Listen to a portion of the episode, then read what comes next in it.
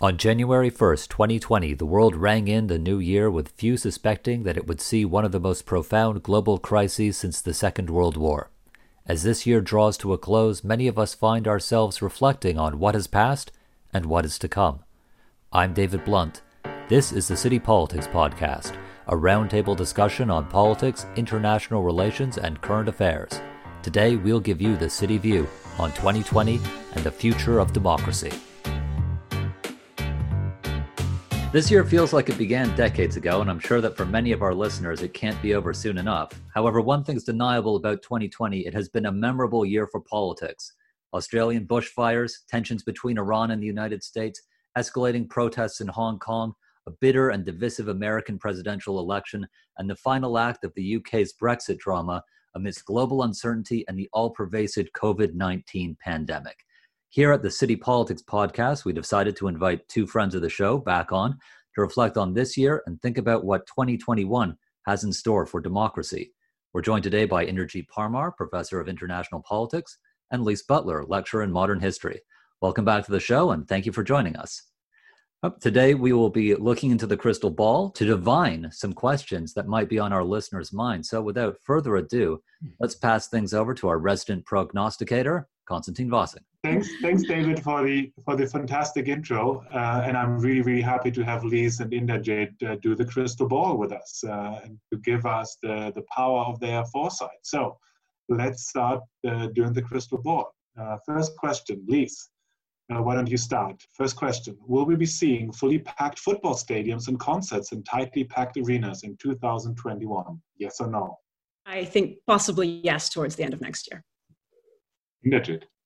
I think no. Question number two 20 years from now, will we look back to 2020 and say, yes, this was a pretty bad year? Yes or no? Yes. Yeah, broadly. Yeah. Well, we have some opportunity to sort of to get it more, to make it more complicated. Absolutely. Yeah. Um, yes. Yeah. All right, that's a yes. Question number three. Uh, and then let's say by the end of the coming year, will we say 2021 was definitely better than 2020? Lise. Yeah, I think I'll be optimistic. I'll say yes. Great. Inderjeet. Yes. So now this is a question for historians, future historians, but still historians. Number four. Will future historians look back to 2020 and say, this is the year in which things looked extremely bleak for the future of democracy? Lise.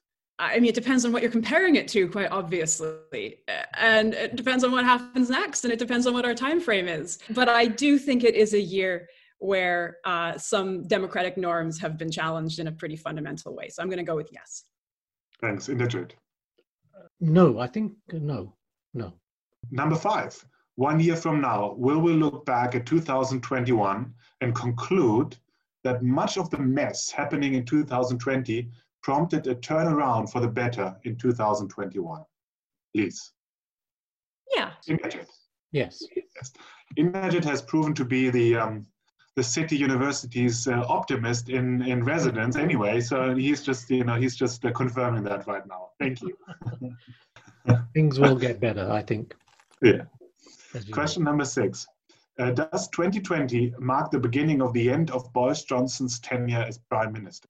Lise his prime ministership will end. Uh, so we can always date that back to 2020.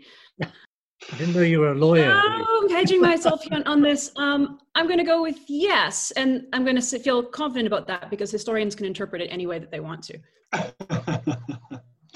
Inderjeet.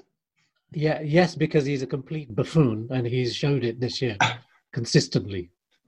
And even well, the, right the question wing, is, will voters see that too, even right? The, even the right wing press is against him now. Thanks, you too. Uh, question number seven.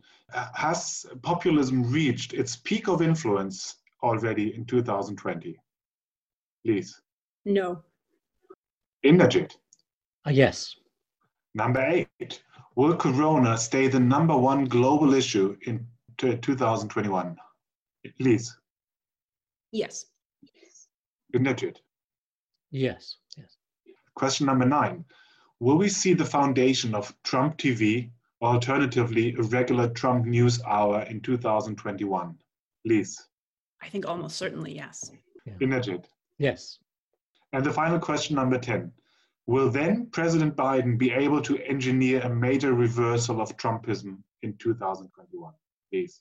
No, I think the cards are stacked against him in that respect, though I do think he might be able to make real progress in some areas. Okay, thanks. Inderjeet. No, all right, thank you so much. Uh, again, some uh, great, uh, some great insight already. The interesting thing is that uh, you know we all have a. I mean, there's lots of interesting things about Corona, um, but uh, one of the interesting things is that we've all acquired a level of expertise in questions of you know virus transmission and epidemiology that you know we wouldn't think that you know we would have that kind of expertise at the beginning of the year. I'm pretty sure about that. Hmm. Um, so, you know, that being said, uh, Lise, let's start with you. If you look at if you look at Corona and what it is that it has done this year, sort of through the lens of the kinds of things that you study in your research and, and what what you teach at City University, what do you think is going to be sort of the most important effect there that happened in you know for this past year? Yeah, okay. Um, I mean, I'm a historian of the British left with a real emphasis on the development of the welfare state. I'm interested in uh, state intervention and the, the, political conditions under which it occurs. And I think that COVID has dramatically changed the political consensus around state action uh, and intervention in the economy and society, and that we've seen the state mobilize in response to the economic crisis caused by COVID in uh, new and surprising ways that none of us would have predicted 12 months ago. That said, I think it has done so largely in a way which upholds the economic status quo. So I think that there's limitations to this analysis, but I think it has changed expectations around what we can expect to see from the state going forward. Um, and I think that um, that's had a real meaningful impact on uh, people's political perceptions and expectations that could have a lasting effect. I agree with uh, Lise. And I guess when we go back to 2008, the financial crisis and the immediate aftermath, a lot of people were looking to the United States and looking back to the New Deal. Uh, and uh, Barack Obama was even seen carrying a copy of a book uh, about the New Deal at that time. And I think people felt that perhaps there was a change moment, that neoliberalism was going to be reversed, and there's a sort of Keynesian, uh, a much more kind of a philosophical Keynesianism as opposed to a emergency bailout kind of state action. In a way, it was interesting because the philosophy didn't change. It was really fueling neoliberalism to try to get out of the very crisis which had been caused by that phenomenon uh, from the 80s. And I think Lise is right. I think the the way in which governments like uh, the UK government and also the American have been forced to take state action, uh, it isn't a full blooded kind of embrace of the state, the legitimacy of the state. I think that Reagan idea that the government government is not the solution, it is the problem. I think that philosophy is still here. So I think they're just managing through this period and and further fueling kind of the uh, corporate sector to provide the solutions to this as far as is possible. So, so uh, unfortunately, I think it's going to be a continuation of of that. But certainly, the state and state action and people's desire to push the state in directions of action actually that has increased. You can see that with Marcus Rashford going back to the football and stadia and all that. Um, the fact that he wanted and he mobilized around free school meals for children um, during the holidays and the amount of support that he got and the car parks at hospitals and the fees being charged and those kinds of things. So I think people expect a lot more of the state, uh, but I'm not sure that it's going to have a lasting effect um, beyond the, the crisis itself. I think that we are seeing the effects of this in, in very different and sometimes quite contradictory ways. So, on the one hand, I do think that there has been renewed attention to an appreciation of certain kinds of um, public sector services, such as, for example, healthcare, which simply can't operate according to an economic rationality. And there's been, I think, renewed criticism of the ways in which policies driven by economic rationality, such as like let's get everyone back into restaurants right after when there's still a deadly virus going around, have been have come under increasing scrutiny. So I think that there's been a kind of shifting the discourse away from basically a kind of neoliberal market-oriented framework. On the other hand, over the last few months, we have seen unprecedented levels of wealth concentration amongst uh, tech giants and the wealthiest members of society.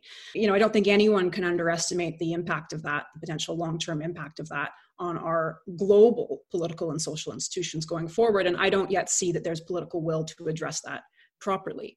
I also think that one of the things we've seen over the last 12 months has been a real marginalization of democratic socialist politics in the US, in the UK, and elsewhere. So whereas previously we had Corbyn and and uh, and Sanders, um, you know, who, who, who seem to be um, if if not in well certainly not in power but um, uh, articulating something that was a politically viable alternative.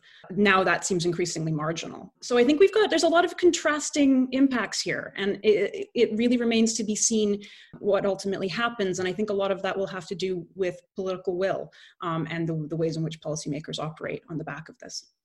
Yeah i think that's a really good point especially on the inequalities being produced by coronavirus that i think we really haven't come to terms with because they haven't had enough time to percolate but the top 1% of society has done extremely well out of coronavirus. It's almost undeniable. Uh, at a time where there is increased state spending basically to defend the system that has enriched them already. And the bill's going to come due. It's going to come due in the not too distant future. And there's going to have to be a serious discussion about how we pay for uh, for you know all of the resources that have been ex- have been expended in 2020, and whether that burden is going to fall on you know working class and middle class people, or whether there's going to have to be a more serious thought thinking or thinking done about wealth taxes mm-hmm. and uh, redistribution in society. But I would say, you know, uh, just like Lise was saying, this uh, this doesn't seem to be occupying many people uh, on the center or on the left wing of politics right now. There does seem to be this rallying around getting things back to normal in sort of horrible quotations, which means you know the neoliberal consensus. At least that's how it seems to me. You look at radical changes which have occurred historically, and which did lead to the shift from the thir- from the 30s and into the 40s uh, in the UK and America as well. It had to be a kind of uh, elite recognition uh, and elite party polit- political leadership's recognition that there was a kind of fundamental crisis of stability and that it needed a kind of uh, overhaul, as well as combined with mass movements uh, and then sharpened by the war. Hmm. Um, and we don't have the sharpness and the effect and the pressures of warfare, uh, not yet anyway, but we do have all the other things. Hmm. And I wonder what the impact the war actually had in the in the construction or the reconstruction of the state uh, after 1945, yeah. whether the same would have happened necessarily had the war not occurred. And I think that's a serious issue. I'm delighted that we're back on my own uh, knowledge terrain here. I was I was worried that a, a, podcast about 2020 was going to be outside of my can as a historian, but you know the impact of World War II on the development of the welfare state is really where I feel most comfortable. But one thing that I would say in response to Inderjeet's comment is that the political consensus that was that, that allowed for the welfare state to be constructed um, in the UK and I think elsewhere didn't happen overnight. It took decades of work. And um, um, my book is on a guy called Michael Young who wrote the 1945 Labor Party election manifesto. And one of the comments that he makes derisively about that manifesto is, oh, well, it was actually just uh, a collection of Beveridge plus Keynes plus socialism. So it was an agglomeration of a whole set of social democratic um, and even liberal ideas that had been percolating for a very, very, very long time, and usually under conditions of retreat, usually not winning, right? Usually not actually getting any traction. And so, you know, the message there is that, you know, uh, when a crisis hits, sometimes you take the, take the ideas that you have available to you, right?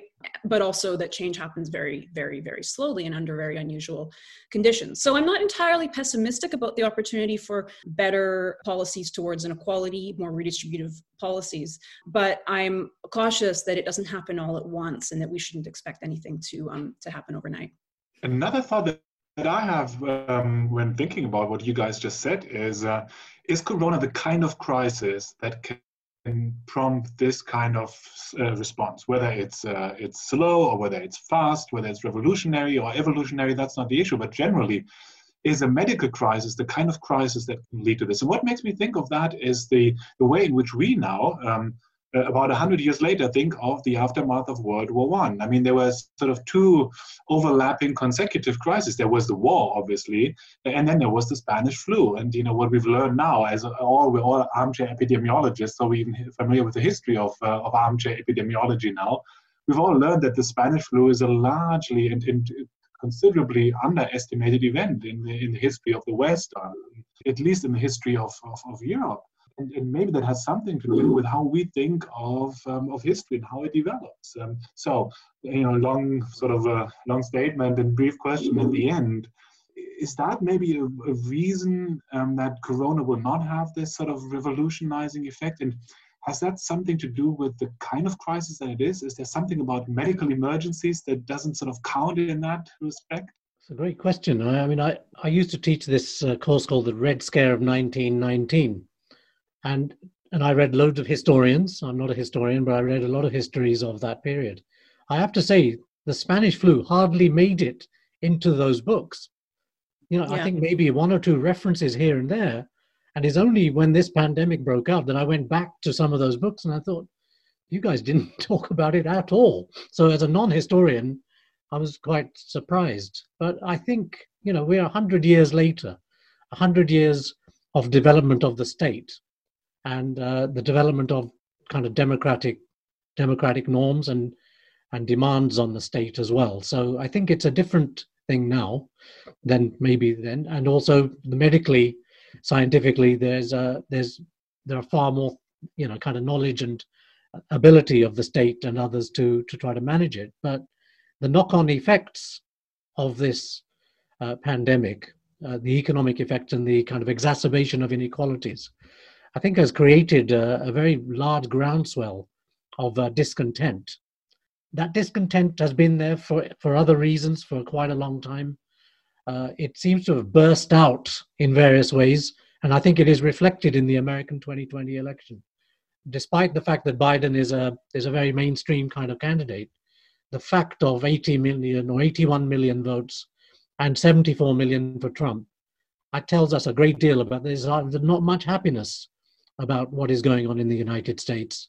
So I think that that mass groundswell of discontent, partially fueled by the pandemic, but exacerbating other things.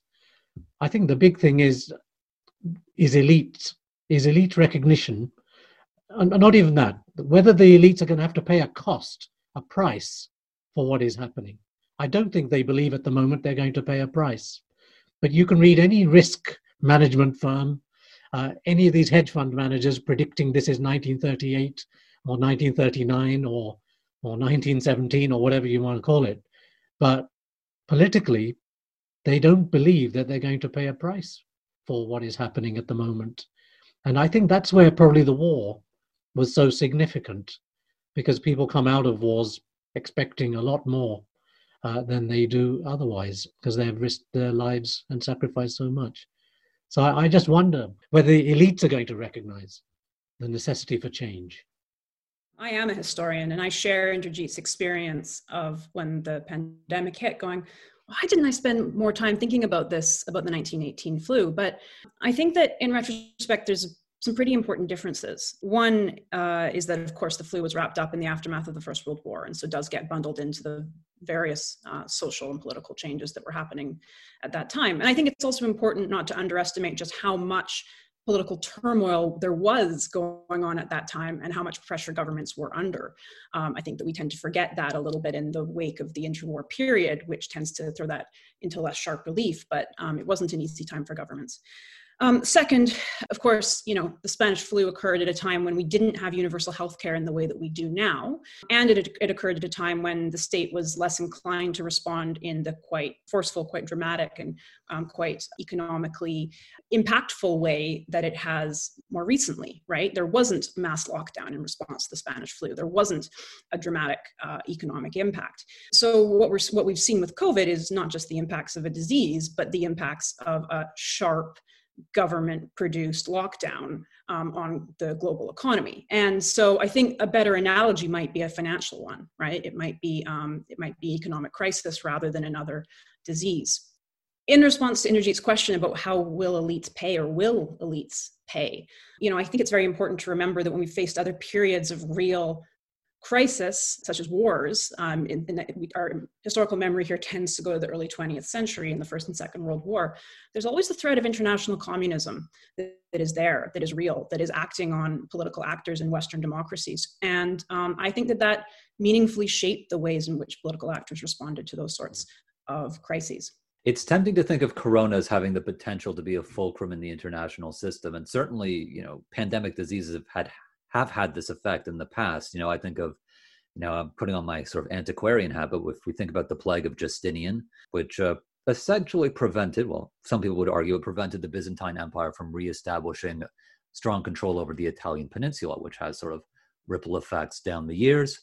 Uh, we can look at the Black Death, uh, which managed to actually level things out in Europe quite significantly mainly by killing the working class in sufficient numbers that they could then renegotiate their wages with their feudal overlords. But I'm not sure whether Corona is this sort of crisis, mainly because of its lack of mortality. Uh, in both cases that I referred to before, you know, a lot of people died. And while over a million people have died globally as a share of a 7.5 billion human population, it's, it's minimal, right? So it doesn't seem to be this sort of demographic shift. I think if it is going to be a fulcrum type moment, it will rely on the payment. Who picks up the bill at the end? And right now, I think Inderjeet's right. The elites don't seem to be convinced that they're going to be paying much uh, in terms of sort of renegotiating for a social peace.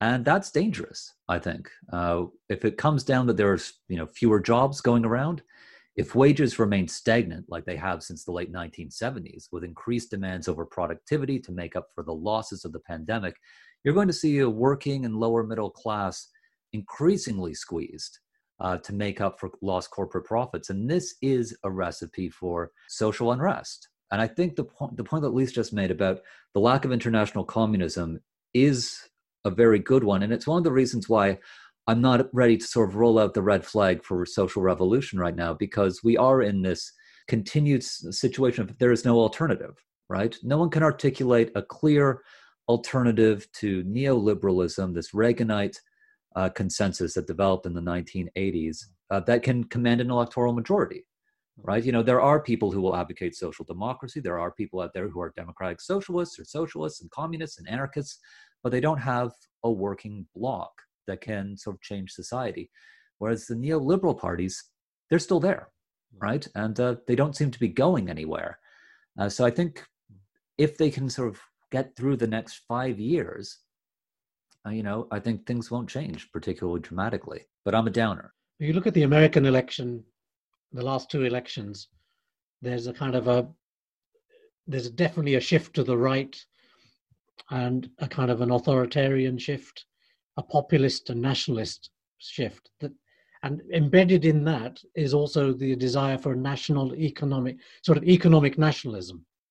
So there is that kind of call on um, you know the deindustrialized worker worker areas uh, of the united states and elsewhere and those people feeling left behind. And then there, on the left there's also a kind of sanders-esque uh, sort of movement which i think has actually probably grown uh, despite the fact that he is marginalized out of the party politics. So, and I think the fact that Trump has grown his vote quite radically, and I think the left is responsible for the mobilization of quite a big chunk of that 81 million of Biden's. So I think at that kind of groundswell levels, I think there is a kind of dis- great de- deal of discontent. But it, but uh, you're right, it doesn't have that sort of galvanizing leadership uh, which is able to secure uh, uh, secure power, and and I think that could roil on for quite some time.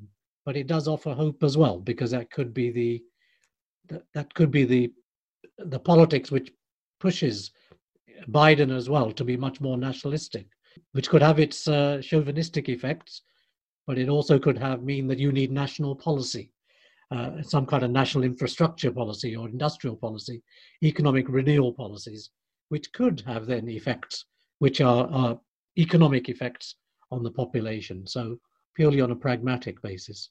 I think it's been really interesting to see the way in which right wing parties have sought to justify the economic interventions that have been required in response to the COVID crisis by way of different kinds of historical analogies. Um, we're, of course, familiar with uh, Trump's Make America Great Again. But um, one of the things I noticed in the British context, for example, was Michael Gove suddenly invoking this rhetoric of the New Deal and looking to the sort of mid-century spirit of the New Deal as a way to justify an, a more interventionist, more active state.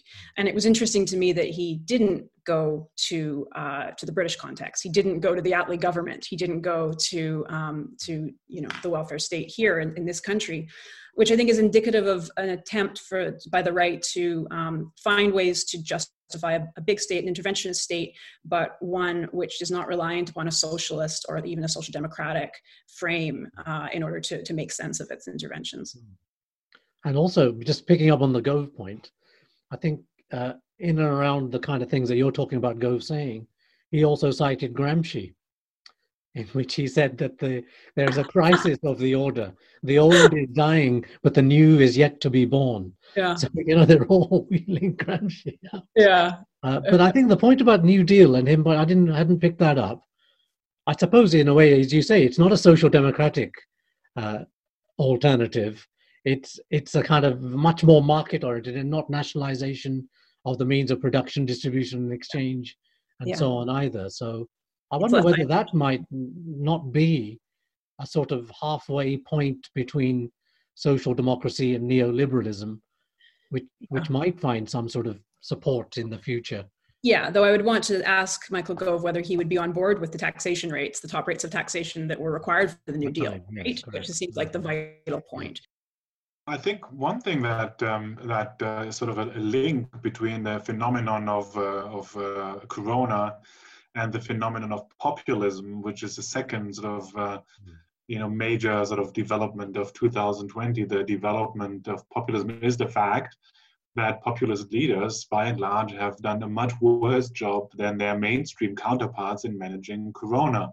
Hmm. And this is not to be unexpected in a sense, um, because there is a rejection of um, sort of this this this um, well, the notion of competence. Really, there's a selection of meritocracy, or selection of people to political office based on some proven sort of competence uh, um, by uh, populist leaders, uh, and instead they've they found various other ways of of, of, of hiring people. And usually it ends up being uh, cronyism. You know, there's there's much there's not much of an alternative for, for populist leaders who claim that they know the people best and uh, you know, then obviously cronyist policies, then there, there is some even ideological justification for that. You know, allow me to choose whoever is in my family or in sort of my sphere of influence or my my movement or whatever. And they must be sort of just by extension of being part of my group, my peer group, they must be better at, at their job than, you know, whatever expert there is. So long story short, um, you know, this uh, is clearly uh, sort of the, the link between populism, in my mind, populism and, and, competence. Um, mm. so is this um, the fact that that hasn't really worked out? I mean, there's evidence for that from Brazil over Russia to the United States and the United Kingdom, uh, to name just four examples. Uh, is that uh, you know what does that teach us about the future of populism? And here I want to go back to um, to the, the one area where you guys were uh, making sort of uh, opposing predictions, where Lise said you know, in, in, response to the question, did populism reach its peak of influence in 2020? Inderjeet said yes. Um, uh, and I assume that means uh, it's on the way down, whereas Lise said no. So, Lise, um, what, what made you say that? And uh, what was on your mind anyway? Because you wanted to, to, to jump in when uh, I was talking about competence already. So, yeah. So, on the question of populism, um, I suppose I'm just a bit of a pessimist. And uh, I, I, I think we have you know we, we are seeing the defeat of donald trump. I think that some of the political forces that were associated with the populist push for brexit are not as influential as they have been but i certainly don't underestimate um, their ability to bounce back. So i think i'm just inherently a bit pessimistic on that sort of thing. But i do think and the reason i wanted to jump in on this point I do think that this year has seen really interesting new conversations about expertise. Um, and so I think we're a long ways away from a couple of years ago, where again, coming back to Michael Gove, who somehow is a theme of this podcast, you know, said, I think we've heard just about enough from the experts. Um, what we've seen over the last year is countless leaders, heads of state coming out on podiums surrounded by medical experts and justifying their policies with reference to medical experts. And so, you know, we're, we're about to really see um, how effective this has been in terms of people's uptake of vaccines. There's going to be some really interesting political dynamics that are going to emerge as the vaccine rolls out. And we've seen that um, uh, the former um, people like Nigel Farage have now become strong. Um, well, they've become lockdown skeptics, um, but I think they're, that they're, that's wrapped up with a kind of culture war politics, which also has skepticism about vaccines, about expertise, about science hmm. tied up within it. I think that expertise remains very contested territory, and on the one hand, we have seen it kind of return uh, to a slightly more prominent political place, but on the other hand, we don't know how that's going to go over the coming months, and it could be interesting you know it's a it's a volatile situation. And what was encouraging to me i think is, is two things one in the uk one in um, one in america is that i think this this defeat for trump i think it is quite decisive. Uh, 7 million votes and uh, a, you know a very large number of electoral college votes. And the fact that it galvanized such a large proportion of the pop uh, of the electorate to turn out bigger turnout in, than since 1900. Uh, I think that incompetence on the pandemic, which is wrapped up with the politics of anti-expertise and and so on, I think even Republican voters were more skeptical of Trump's handling of the pandemic itself. And the Democratic voters, of course, were very, very. So I think it actually has punctured a big hole. And I, you know, it, it could still move in the other direction it depends on the uh, opportunity available to, to Biden and co uh, to actually make some changes. Uh, if they don't, then it could well be a reversal in 2024, uh, starting in 2022, I suppose. But I think even in Britain as well, I think there has been a kind of quite decisive shift against Boris Johnson and the politics of buffoonery, uh, which he employs. And and I think now that even the Daily Mail and the Daily Express and a few others are questioned him much more. Daily Telegraph, they've questioned his competence. I think they see him losing in 2023, 2024. I think that, like the good conservatives that they are, they'll ditch him probably about 12 to 18 months before the election uh, and bring in another stooge who will probably deliver them the victory that they're looking for. But I think it'll shift the balance within the Conservative Party away from that kind of force. Uh, and this Brexit, hard Brexit, no Brexit, whatever, hard deal, no deal, I think that's going to do them a lot of political damage as well, because that's also been based on the same kind of lack of expertise. Mm-hmm. It'll all be fine. We, uh, you know, blah blah blah. So I think it, I think there is a shift going on, but it depends, if you like, on these mass mobilizations, because I think the British and American political elites, and I think probably the French and others as well. I don't think they see that there's a price to pay for anything at the moment.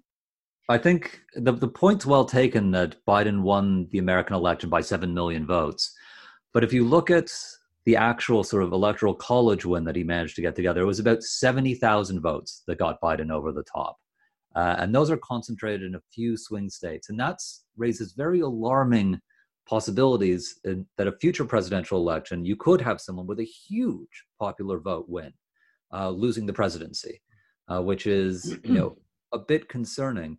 But I think the underlying concern that I have regarding populism is that even having lost the election, even having run you know an embarrassing sort of faux coup narrative after uh, his defeat, Trump's approval ratings are still 42 percent which is pretty shocking uh, that 42% of Americans are still sticking with him.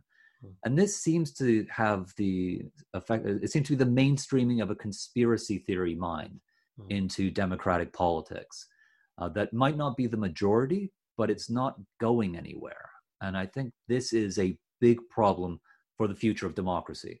Uh, hmm. if you have citizens who are unwilling to engage with facts, you know, simple facts, Uh, this is a problem for social cohesion that's required to keep democracies taking over. Mm. And in terms of the United Kingdom, uh, I think you're right that Boris Johnson has had a catastrophic fall in his personal approval ratings. But uh, the Conservative Party is still a parity with Labour, which is shocking considering the mismanagement of the corona pandemic. And uh, this, hmm. again, might reveal this sort of hard core of people who might uh, be willing to shoot the messenger, but are still willing to hear the message uh, when it comes to this right wing populism. And uh, I, I find it sort of the bitter, uh, bitter aftertaste of these wins, uh, or sort of the American election win, is that this populism doesn't seem to be going anywhere. It might be at the peak influence, but it seems to be in decline. And I think Johnson will go. I think I don't think he's going to be prime minister at the end of 2021, personally. But uh, whether he'll be whether this will be a disappearance of the Farage's Johnsonite right wing, I don't think so. So what, what does this all mean for democracy then? let's ask the really big questions here. Now we've, we've just done COVID populism. That isn't big enough yet. Now we're talking about the future of democracy. Obviously, that all has a role to play in that. And here again, uh, the two of you had uh, you know slightly different interpretations of uh, 2020. When I uh, asked you whether future historians look back to 2020 and say that this is the year in which things looked extremely bleak for the future of democracy, Lee said yes, and Inderjeet uh, said no. Um, so let's maybe start with Inderjeet now. Uh, um, why, why would you think that? Why doesn't it look so bleak? We're in a kind of a, a turbulence which has possibilities for movement in more than one direction. And I agree with David that when you look at those kind of numbers of 42, 45% approval for what's been happening in the last two or three weeks, it, it is pretty shocking. But in a way, the fact that Donald Trump became president of the United States was the original shock, as in how could somebody like that get to into that position? And I think that that suggests that there's a deep there's a deep schism between massive ordinary voters and the mainstream leadership of the political parties and the kind of things that they've been putting forward and the interests which they kind of cohere and ally with. And I don't think that's gone away. So I think at the base level, uh, there's a great groundswell for quite radical change. But the machinery of party politics and the way in which that party politics operates uh, doesn't appear to allow for elite politics to shift in that kind of a direction. And I think that so what we've got is we actually have democratic mass mobilizations. If you count ordinary people as part of the population and the electorate, you have huge amounts of discontent. Um, and it is increasingly um, militant and expressed. I mean, what what it week last week or two weeks ago, uh, there's 250 million Indian workers on a general strike the biggest general strike in the history of the world. Uh, God, you know, where was that even in the newspapers uh, or on the TV? But, you know, that shows, I mean, there's a populist government which claims to stand for the ordinary people. And there you've got a massive proportion of the population, a, a quarter of the population, out on strike. I think all politics are identity politics. And I see the emergence of identity politics, particularly in the 60s and the 70s, as uh, a call, a demand that identities uh, that weren't mainstream identities uh, be given more political emphasis. So, very often, for say, uh, feminists uh, or anti racist activists, they were operating in a left wing political context where there'd been a lot of emphasis placed on the demands of male labor, male unionized labor, and uh, that tended to be white and male, and so the emphasis was on expanding the expanding progressive politics to incorporate new and previously marginalized identities right? So again i think all all politics is identity politics. There's a couple of different themes that we've got running in this conversation. Um, vis-a-vis questions about democracy and my more pessimistic response in the crystal ball exercise at the beginning i was just deeply troubled by Trump's behavior and his continuing behavior in the wake of the, the election. And troubled in a way personally that I hadn't experienced before. It was existentially troubling and it genuinely led me to fear for the future of democracy. He, he doesn't seem to be likely to, to win in his continued insistence that he has won the election. But it seemed to hearken or to um, to threaten the possibility of a more of a deeper unsettling of democratic norms of procedure uh, and of the rule of law. And, and so, to my mind, um, the question is less about populism, and I, I I think populism can mean a lot of different things, um, and quite often the definition of populism is quite unclear we live in an age of actually pretty high political participation. As uh, Inderjeet's reminder of the general strike in India um, is hugely important. I think we, we live in an age of significant mass political mobilization. The turnout in the last US election was very high, um, and that's, that's a good thing. Um, and I think populism is often a term that we use with regards to ideas we don't like, um, be it on the left or on the right. Um, Konstantin is really the expert on this, and I'm sure he'd push back on this. Um, but for me, it's less about populism and more about the erosion of democratic norms and democratic institutions. Um, that's what I find, find worrying. That's what I find troubling, and that's what that's why I have a, a somewhat more pessimistic diagnosis about what we might see in years to come. So now let me say something in support of Inderjeet's point and add a, a, little bit of another layer to that. Um, this is something that's been on my mind um, for, for a while, and uh, and now I, I think I have a way to sort of verbalize it. So I really appreciate uh, you guys for sort of giving me the push to verbalize that. And what I think is um, is the problem with the way in which we talk about identity politics uh, is that we oftentimes conflate two different things when we use that term. Now, one thing that could be called identity politics is politics guided by a motive for achieving policy change. Uh, and these policies then relate to questions of identity. And I think that's what Lise had in mind. You know, Lise was saying about what happened in the 1960s and 1970s, where essentially women saying, well, we want to have reproductive rights, uh, we want to have an equal share uh, in the world of politics and the economy and, and, and less to do in the household and uh, we want the private to be political. These were all major feminist issues and they were related to identity of course. And you know even in the late 19th century workers and this is also has been evident in what Inderjeet was saying workers obviously didn't just ask for oh, give me you know two two pounds more uh, minimum wage or whatever the uh, inflation you know, uh, uh, sort of uh, a cleared equivalent of that was in the 19th century. There was also, I want to be recognized. And recognition, however, at that time, and also in what Lise said, worked through actually implementing policies that had to be justified in how they were justifiable and how they were right. Uh, and you know, it, it's not difficult to say that workers should have the right to vote, um, that you know women should be represented uh, should be represented on on company boards and that they should have uh, reproductive rights. And 95% of that is is sort of the the mainstream of how we think of good policies nowadays. There's some diversion um, but for the most part we have accepted that. Um, um so this is identity politics understood as uh, the types of uh, political conflict that gets at and that is a, you know geared at uh, achieving actual policy change, but that is sort of related to people's identity. Now, what I think, and that's not problematic at all. So there I'm with with Lise, uh, because that's just the, the, the, way in which policy conflict works out. But I think Inderjeet is absolutely right in pointing out that identity politics can be hugely problematic um, and we're not far away from notions of false consciousness here, in my mind, um, even though I wouldn't really use that, that term, sort of in, in quoting uh, Lenin specifically. But I think the notion is, is absolutely applicable here the notion that people are sort of convinced to, to embrace uh, sort of political battle cries that really sort of direct them away from their from their actual basic needs and these basic needs can be economic they can also be identity based and this always happens when identity politics becomes a type of politics that is not about achieving specific policy changes anymore, but it becomes a struggle, not just for recognition, but even a struggle for distinction and superiority of oneself over others. And I think that's something that we're seeing in the United States.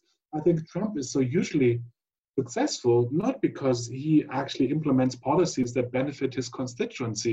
He's so usually successful because he gives a voice to people, and this was all sounds good for now, the voice to people that you know didn't feel that had, they had much of a voice. But it's more than that. Uh, it's uh, an attempt to obviously in, in, involve racism. It's an attempt to to involve social Darwinism, to uh, you know make people feel better about themselves at the expense of others. And that's the kind of identity politics that I think is usually problematic. So, long story short, what I think is, you know, there is obviously a type of identity politics and what we call identity politics, but which in my mind shouldn't be called identity politics, that is not problematic at all. Um, because it's just about you know changing policies for certain groups that have something to do with their identity. But then there's a type of identity politics that is very problematic when identity politics becomes looking to the political realm to mm-hmm. establish some sort of superiority over other groups, and that is usually problematic. Yeah, I think that's a really interesting point, Constantine, about the sort of uh, demographic supremacy or identity based supremacy in democracies and how damaging it is. Uh, and I think that there's pretty good evidence, uh, or there's increasing evidence that there is a, a big problem for democracies around generations right? So there was a, a recent study released by Cambridge. They, they did a survey of 75 countries looking at satisfaction with democracy. And uh, for the interwar generation and the baby boom generation, you know, basically people born before 1964, uh, there was a over 50% approval rating for democracy, which is actually surprisingly low when you consider that. Uh, but if you look at Generation X and the millennials, it's significantly lower. It's below 50%. Uh, and this, I think, does reflect a structural problem in contemporary democratic societies where the younger generation is not feeling like democracy is working for them, that it's not uh, living up to the promises that were delivered to previous generations, whether we're talking about things like subsidized university, uh, employment opportunities, pensions. Democracy doesn't seem to be delivering for young ish people these days. And you know, the recent American presidential election, I think, was uh, very iconic for this because Trump versus Biden made the Soviet Politburo in the 1980s look like a YMCA. Now, this is the politics of a previous generation, uh, and there are no youth candidates, right? Uh, I mean, there is this uh, shocking uh, demographic absence of leading democratic or leading youth politicians or young politicians, with the possible exception of people like Alexandria Ocasio Cortez in the states, who is marginalized by her own party uh, because of you know people who are in their 40s right now still don't have control over the mechanisms of power in a lot of the major political parties in the Western world. And this is something that gives me anxiety about democracy. The uh, question of intergenerational justice, which is highly neglected right now. Uh, and the solution to that, you know, might be something that looks anti-democratic because, of course, the baby boom generation has had demographic uh, superiority for a long time. And if one vote counts, then they're going to win every contest uh, until things start shifting uh, in, in, in terms of the population. But that's a worry for democracy, I think. And I think it's a worry for Generation Xers like me, who feel it's always just about boomers and, and, and millennials. And, you know, we're there, you know, we're also there. Don't call us boomers, don't call us millennials. We're our own thing, right? But anyway, uh, Elise just wanted to jump in earlier. So, Elise, please. I mean, I, I do want to return to briefly to the identity politics point, and I, Inderjeet hasn't had the chance to come back in, and so I do want to make sure he gets that chance if he wants to continue on this vein. But I mean, Black Lives Matter is identity politics. It's also rooted in tangible economic and social conditions and economic and social problems, and it also serves it serves and I think served as a crucible for deep-seated anger and frustration in American society about Trump and about the kinds of identity politics which he represented, his embrace by white supremacists um, and his, his, his broader political project. So I do think all politics is identity politics. I think all political uh, movements draw on certain forms of identity in order to to progress their cause. I think that rejecting certain forms of political engagement as identity politics can sometimes occlude more than it than it reveals. And there's a deeper conversation there um, which we can or can't or, or, don't need to, to pick up. I mean with regards to uh, intergenerational justice i mean i'm really glad david brought that up. I think it's huge. I think it's massive Um, and um, I, you know, I'm not sure that I see the solutions to it as less democracy. And I'm a bit surprised by that study that David cited that younger people don't like democracy. I wonder. I mean, I'm not a social scientist, but it makes me wonder about the wording of that. Whether you know what's being read there is how satisfied are you with the ways in which democracy has worked for you versus how do you feel about the principle of democracy, which are obviously pretty different questions. Um, I mean, I think that the response to uh, que- the severe questions of intergenerational justice that we face right now is good policy. And I hope that as more and more younger people um, who care enormously about these issues enter politics, that will begin to change. But maybe that's the optimist in me. Yeah, just about the identity politics thing, um, which is something which has been on my mind a long time. Now, I'm familiar with those 60s movements and the oppression of women and in certain contexts and of uh, the oppression by women of women of white women of women of color in the same feminist movements for example. So there's absolutely justification and no question from my point of view about the necessity to struggle for for justice on and equality and so on. But i think what has happened since then is a little bit is qualitatively different from that period in that period, it was that there is a double burden for, say, women of color in male dominated black liberation organizations. That is, you're a woman and you're a person of color, and you're being therefore you know, often exploited or whatever in the uh, civil rights movements and so on. But so that you had two struggles, and those two struggles were connected with one another.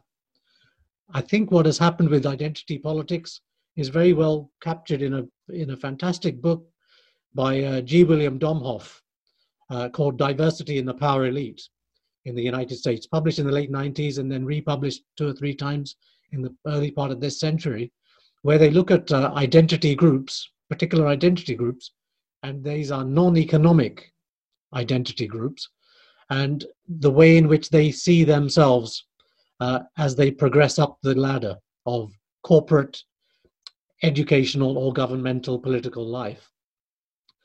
And so, what I would conclude is really that identity politics in American politics is a politics of the affluent and of the relatively powerful. They are using those positions and those turfs to negotiate and renegotiate their own positions. But the people who are actually in the mass membership of that identity group get very little from identity politics. Look at Barack Obama. African Americans voted for him twice in 95% kind of a loyalty. They were worse off economically and financially after he left office in 2016, 2017 than they were when he entered office.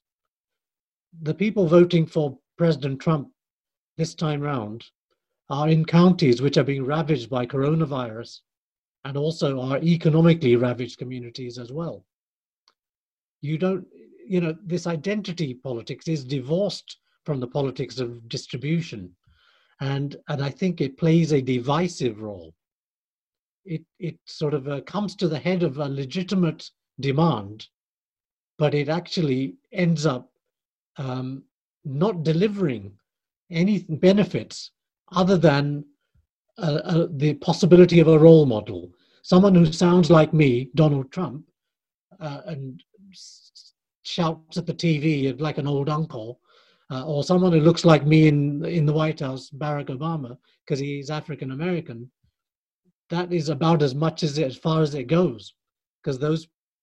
So identity politics, I think, is a way of mobilizing uh, for the status quo and leaving intact inequalities which are deeply material, which actually have impacted those identity groups. But when you, it's a bit like mobilizing nationalism in order to uh, rip people away from the deeper sources of their problems, which might be in their own economy, society, and so on. And I think, I think that's what I'm talking about when I'm referring to identity politics. It's that kind of identity politics, not the fact that there is racism, there is sexism, there is discriminations, against various uh, types of identity groups. It's the politics of identity politics, and I think that's that's my that's the point I'm trying to to reach. I agree with most of what you've just said there, Inderjeet, and I certainly think that a politics which privileges uh, representation over distribution um, is is lacking in something really important. Um, I, I, guess I guess my response would be that I certainly see within various social justice movements precisely that critique, right? So you know, within feminism, of course, there's a huge uh, conversation fight between feminists who prioritize representation, uh, lean in feminists, liberal feminists, and feminists who are much more concerned with distributional issues. And my worry would be that in um, being concerned about identity politics as such, you write off both of those um, strands of analysis. You write off the really vital distributional questions that are at the heart of these movements and I think really are at the heart of racial justice movements, are at the heart of many aspects of, of, of the feminist movement historically, are at the heart of working class representation movements. Um, it's not to say that I think just having you know women and people in color on boards is is is necessarily adequate. I take your point in that respect, um, but I, I don't want to write off these movements as a whole because uh, some aspects of them have been more preoccupied with representation than distribution than they ought to be. So now uh, that you guys sort of uh, brought into really sharp focus um, many of the issues um, of 2020 that you sort of really have uh, revolve around you know, questions of political identity, uh, questions of competence, uh, questions of mobilization. Uh, that's really, I think, sort of a, a very accurate sort of assessment of what was going on in, in 2020 and, and what what might sort of sort of stay off that um, uh, for for the next uh, few years to come. Now, you both were sort of uh, you had some a bit different perspectives on the question of identity politics specifically, um, but you were also sort of reluctant to say that there's going to be a major um, sort, of, sort of transformative change uh, coming up anytime soon. And I think uh, David uh, as well. And, and, and so I think I, I didn't say that, but I have um, similar reservations. Now the question is, going back to your crystal ball questions, this is relentless, right? We're always going back to the crystal ball. Um, you know, when I asked you guys uh, whether one year from now will we look back at 2021 and conclude that much of the mess happening in 2020 prompted a turnaround for the better in 2021, both of you said yes. And as far as I remember, you didn't even hesitate much. So is that just because 2021, uh, 2020 was so bad and it's you know hard to sort of get worse than that, or is it uh, uh, sort of the beginning of maybe a long-term trend sort of for sort of social, more social justice um, uh, and, and, other sort of desirable sort of developments um, that we've all sort of uh, talked about here, or is it um, is it just because well, how, how much worse can it get? I think to some extent, I think the feeling of 2020, everybody wants to see the back of 2020. I, I just think what I would have felt like, and I guess you and uh, other people I know as well, if but Donald Trump had won the election, because I think if he had won the election, I think then there is no way I would have said that 2021 is going to be better than 2020. But I think it was decisive. It may not be final, but it was a, a I think a, a line has been drawn. It may be a bit dot and dash, and not a solid red line, but I think there is a line being drawn there. And I think the United States has said we are not a white supremacist nation. And we are not an anti scientific nation. And we are not an authoritarian nation. And we are, we are an open society. And we, uh, we are tolerant and so on. So there has been a kind of uh, identity, a, sort of re, reassertion of a certain kind of understanding of what, a, what an American is and what America's for.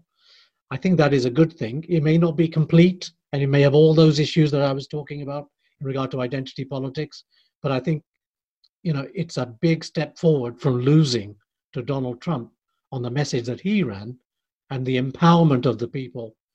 And the second thing is, I'm encouraged, I think I said in a previous podcast, you know, even Republican judges have stood up and discounted these baseless assertions.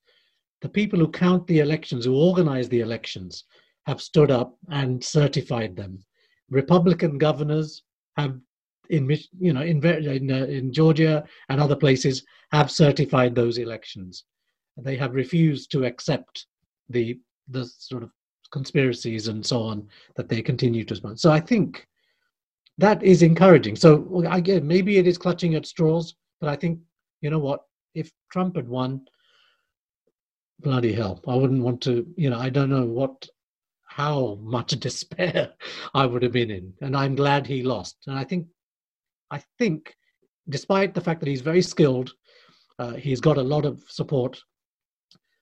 I I have a pragmatic, cautious optimism about Biden because I think Biden is a president going into his second term in his mentality than a first term because I don't think he's going to have a second term for whatever reason.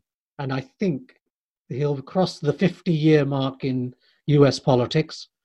And I think he'll be looking to see what do I leave behind? What is my legacy?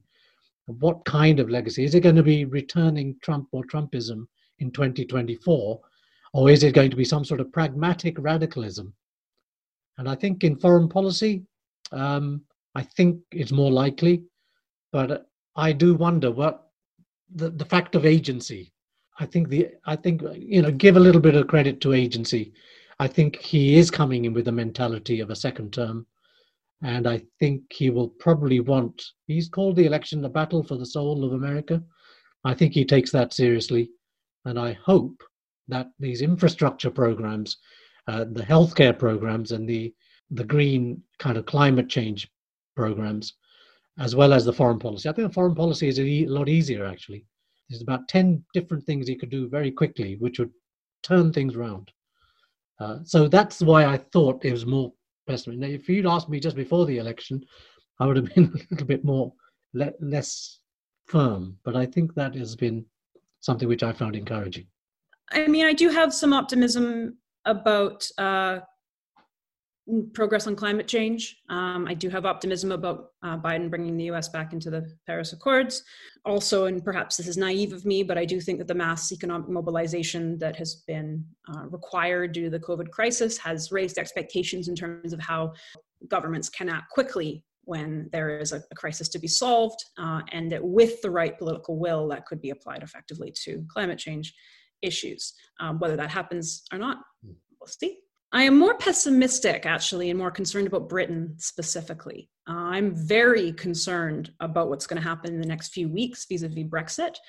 There are tangible warnings that we might be looking at a shortage of food uh, in January. Um, and this is not coming from fringe sources, this is from, coming from reputable sources, um, which is a situation which simply should not be happening.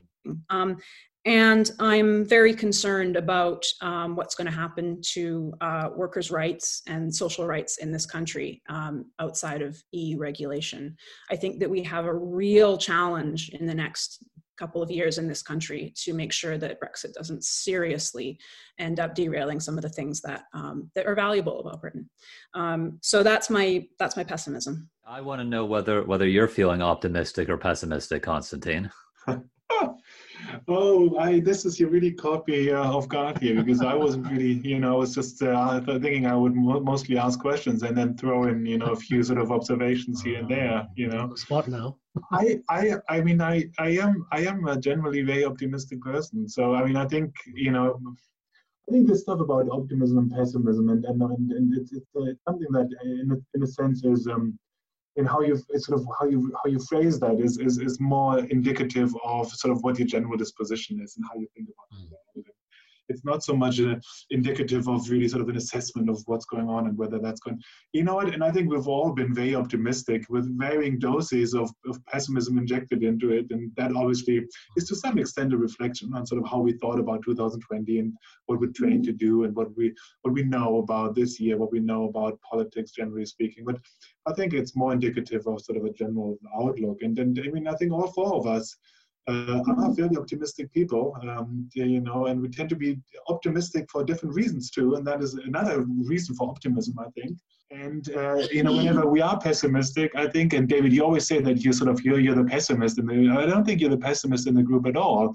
I think you just uh, have a very sharp mind when it comes to determining you know whether this is really a good reason to be optimistic or not and uh, you know that doesn't make you a pessimist so you know long story short I think uh, uh, I'm an optimist too, and I think things are going to get better in 2021. And, and the, the, things that are going to get better specifically are many of the things that you already mentioned. Hmm. Climate change policies, a turnaround in, in international cooperation, uh, a, a, re, a, a, sharper focus on, on, on expertise in, in political decision making. The fact that we're going to have a President Biden and not a President uh, Trump to sort of get upset about in 2021. Uh, all, all of these are very, very good reasons. And in my mind, uh, we should also sort of, um, this is my personal sort of uh, spice, or my, my, personal addition to this, is I think we should be careful in sort of hoping for sort of the great liberation um, at any given point in time. I think sometimes um, the center left and the left, uh, they have this sort of this this this idea that there just needs to be this one policy, this one sort of sort of uh, this one great moment, and then there's going to be a breakthrough into a better world forever. Um, and you know that's just I mean that's been like that. If you look at the programs of social democratic parties, which is what I do, uh, in the 19th century and ever since, there's always been in, in various guises, but there's always been this notion that sort of this is the most important election. After that, you know, I'm not saying it's always the Garden of Eden, but at least there's a significant step towards sort of our long-term goals. And, and I mean, I'm optimistic, but I also think I would sort of believe that baby steps they're not they're not a failure they're, they're a good thing baby steps are, are always going to be steps in the right direction in my mind but and then this is a second theme of uh, this uh, recording today um, and then I've observed that in both uh, Inderjeet and, and Lise, uh, you, you've always been sort of very sort of careful and very, very incisive in distinguishing the, sort of the, the, the impacts of agency and structure. And I really like that because you've always said there's these sort of these structural underpinnings and undercurrents, but then there's the need for agency. You know, there's people who really need to do stuff. You know, regular people, but also political elites, uh, political leaders. Um, so, in my mind, it is always important to be to be on the lookout for sort of negative counter reactions. You know, uh, so yeah, sort of long term things are moving in a good direction again in 2021. But then you know, let's all be on the lookout and make sure that um, you know things are not going to turn bleak again. And this um, is this is what I'm sort of trying. Uh, this is what I'm going to try. Uh, to do in 2021, and I hope uh, David and uh, also Inderjeet and Lise in in, in, on some occasions, we can also sort of do that um, in this podcast, maybe in 2021, and sort of evaluate our progress along these lines.